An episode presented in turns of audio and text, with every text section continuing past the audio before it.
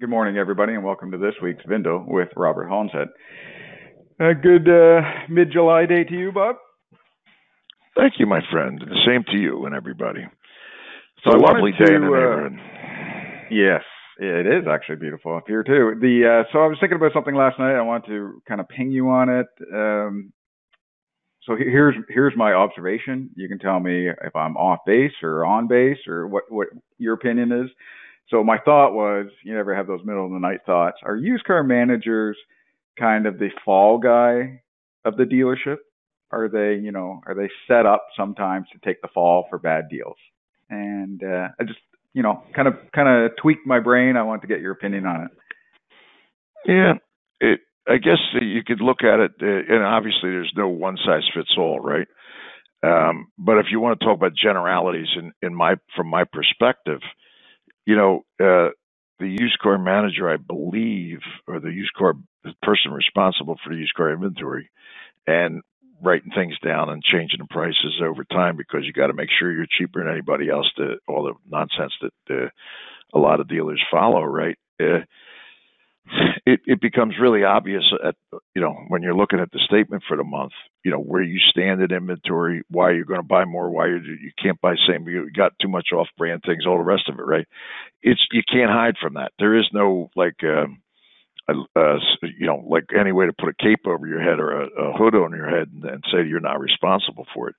But and a lot of times people don't don't think about how things happen you know, it's an end of the month deal. You, uh, so you got to have four more deals in order to hit the bonus or whatever happens. The next thing you know, that's worth twenty seven thousand get trade for thirty because you know you had to put the deal together and you're going to work your way out of it, right?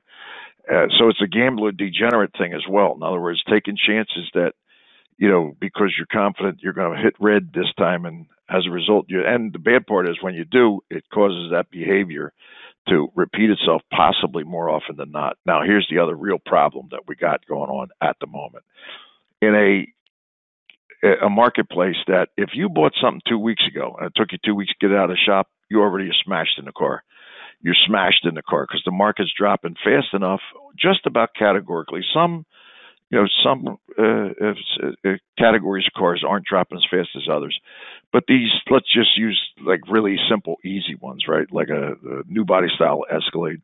They're dropping ten fifteen thousand bucks from week to week right? Uh, and you could say you saw one bring x but the ones that were bringing y are no longer bringing y period there's no interest you can't get a bid to save your life so that's one simple obvious one but a lot of the cars that people even mention the word MSRP when they're trying to trade it, or the car is two years old and you're still paying whatever they paid for it new, which you can obviously see in AccuTrade. It's right there in front of everybody.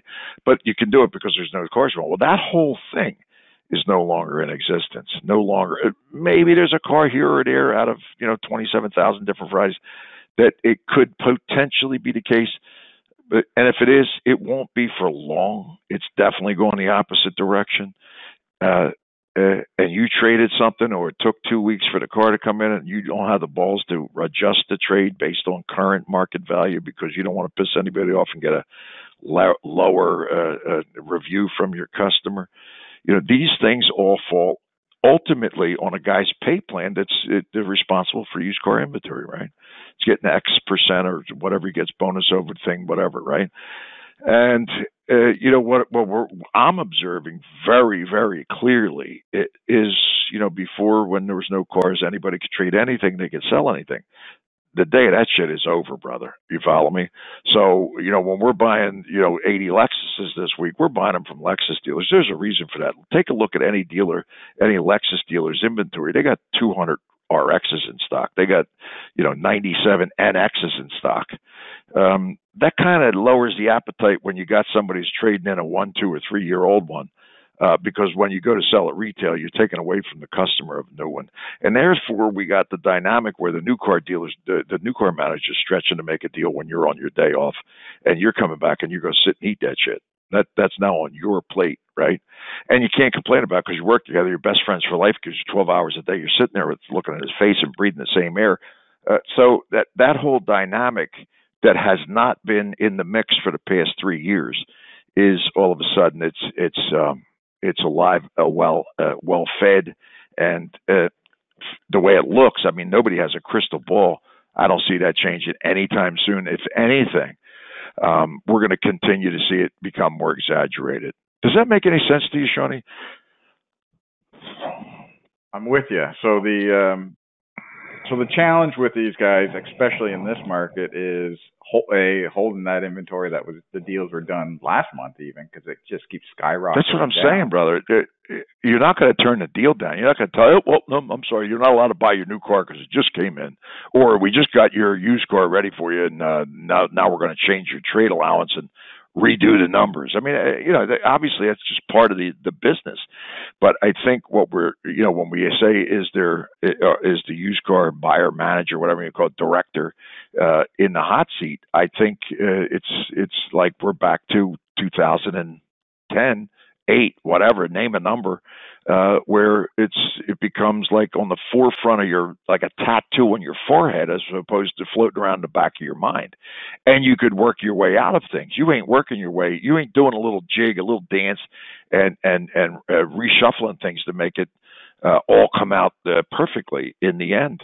I think it's you're you're going to see it more and more because the best I can tell uh, you can see it across the board yesterday at the auction. You know, the geniuses that were selling 95% and 98% in the middle of COVID are back to selling their 25 or 30% of their 30, $40,000 cars at the block. And they're going to hold them. They're going to hold them uh, as if it's going to be worth more next week, which is categorically not happening, right? In other words, you couldn't sell it for that. I need another nickel. Yeah, you're going to wish you could have paid or took another nickel less the following week in the vast majority of cases, as opposed to I can't take that loss. Well, if you can't take it now, you think that loss is getting better in the future. Um, you don't you don't need an auction. You need a psychiatrist. You follow me? Uh, because this thing is, you know, like, uh, and that's before the model year change, which is a normal disaster. Just about the time we have our first hurricane in September, we blame it on the hurricane. It's a model year change. Johnny, that leads us to another thing that I I, I don't I don't want to do my normal ADD triple ADD nonsense, but it's something that I learned from um, one of my mentors when I was a little kid. Um, uh, his name was Larry Newsom, uh, a guy out of Florence, South Carolina that uh, uh, was the greatest wholesaler that I, in those days that I've ever seen. Um, you know, for years he was he was really really good at what he couldn't read and write, but he was the best, uh, one of the smartest people I ever met. And and what he would say is, you know, when you're about uh, not this time, but a little deeper, you know, when the market starts changing, you're pissing and moaning, and we're riding back and forth to the auction together. Jesus Christ, hey, hey, Bobby, you taking it the wrong way, boy. All you got to do is figure everything a year older. And it, as stupid as that sounds, it's the most profound thing that you could ever think about. It's July to whatever the date is. There are 2024s coming out. Uh, the 2023 ain't no longer the year it is. It's now you're looking at a car. course of 2021. You're looking at a 2021. It's a 2020. And and honestly, when you do that, it, as ridiculous as it seems, right? Um, across the board, you ain't gonna hurt yourself. The only person going to get hurt their feelings is somebody who's looking at MMR for cars that got sold, you know, two, three, four, eight, ten, twenty-four weeks ago, and then think thinking somehow or other they're the lucky one that's going to get the uh, be able to find that money. It's not going to happen. It's the Larry Newsom theory of everything's a year older. If you put that in your brain when you're looking at a car, it's hard to do because everybody else is, you know, using some other goofball uh, uh, uh, formula of things and AIs and uh, things uh, that we're all talking about at this point, which will never, by the way, have any relationship to actually understanding the true wholesale market of, cars. Right? Uh, I'm wide open to listen to it, but everything I've seen till now and pay attention to it is total and absolute nonsensical Harvard uh, doctorate degrees in knowing things they know nothing about the car business or how it works or the dynamic of creating critical mass or any of the other nonsense we talk about. It's never going to happen. However, if you're using those theories and you're you know valuing cars, thinking that somehow or other that's going to work out, I, I'm going to stick to the Larry Newsom theory. Everything's a year older, doctor. Does that make sense to you, Sean? Because when you reset that, It is a reset button. Just make sure it's in your brain. Everything's a year older.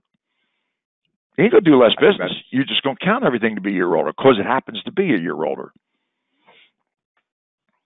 Well, Craziness, ain't it, Johnny? It sure is. Thank you, Bob. Mm-hmm. You got it, guys and girls. Have a nice day and week and year. See you.